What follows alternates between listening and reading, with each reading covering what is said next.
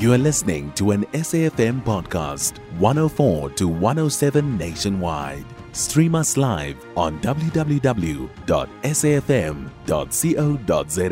or via the SABC Plus app. SABC News, independent and impartial. Parliament has been forced to postpone the first day of the start of the preliminary hearing lodged against a number of EFF members after the initiator for the process decided to withdraw.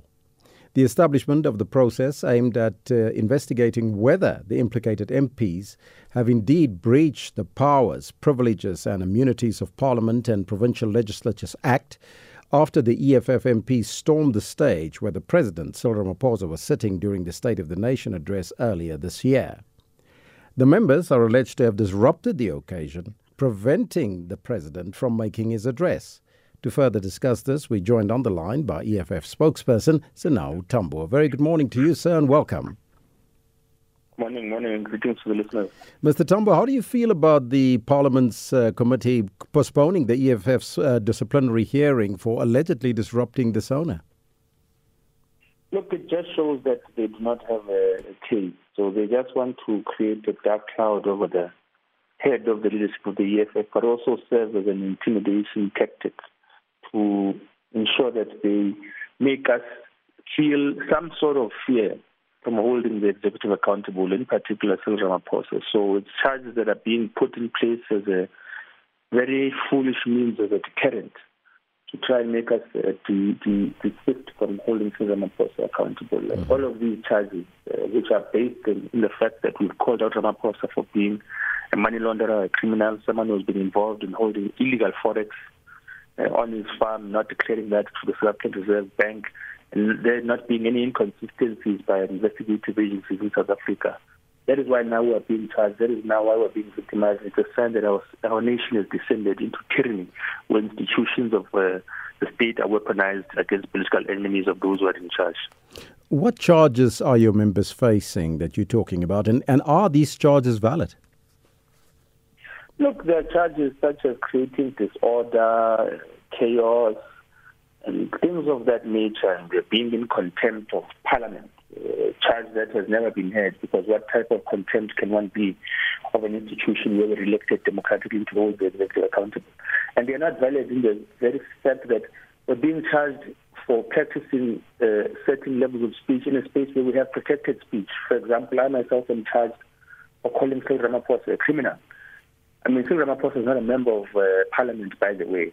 So, and in Parliament, we are able, we are able to make uh, substantive motions and substantive claims against individuals who are trying to hold accountable. And it's a substantive claim, there's a substantive belief in South African society that Cyril Ramaphosa did indeed launder money, did indeed not declare foreign currencies uh, to the institutions of finance in South Africa. That, that is a valid claim to make that he has been involved in criminal activity, that we're being charged for being in contempt of Parliament and causing chaos or disorder when we raise this in Parliament. So they are not valid. They're an attempt to suppress dissent. They're an attempt to suppress political opposition of Cyril Ramaphosa, and it shows the depth at which the ANC has degenerated in their quest to defend corruption. In hindsight, though, was it a wise decision for the MPs of the EFF to storm the stage where the president was sitting? There was no storming of the stage. It was a peaceful protest. It has happened to Jacob Zuma. It has happened and many other cities happened in Kotongwana, for example, in terms of raising a placard to show that we are not going to allow the address to happen without uh, uh, it being registered, that many of the testing us have presided over massive unemployment, has presided over uncontrollable rolling blackouts known as load shedding, has presided over an increase in violent crime, and of course has been part and parcel of money laundering and illicit management of financial flows. That is what we were doing. We were not storming the stage. We were practicing our rights democratic right to have a peaceful protest. And of course, a paranoid and nervous uh, government will attack those who try to protest peacefully because they know they're in the wrong. And uh, their paranoia and their nervousness and their descent into tyranny should not allow those who protest peacefully to be characterized in a manner that will seek to dissuade us from practicing our democratic rights to protest. Mm-hmm. Members face possible suspension without pay or fine for storming the SONA stage. So, what do you expect as the EFF as the possible outcome after this process? We think we will uh, successfully and uh, categorically defeat all of these baseless and frivolous charges.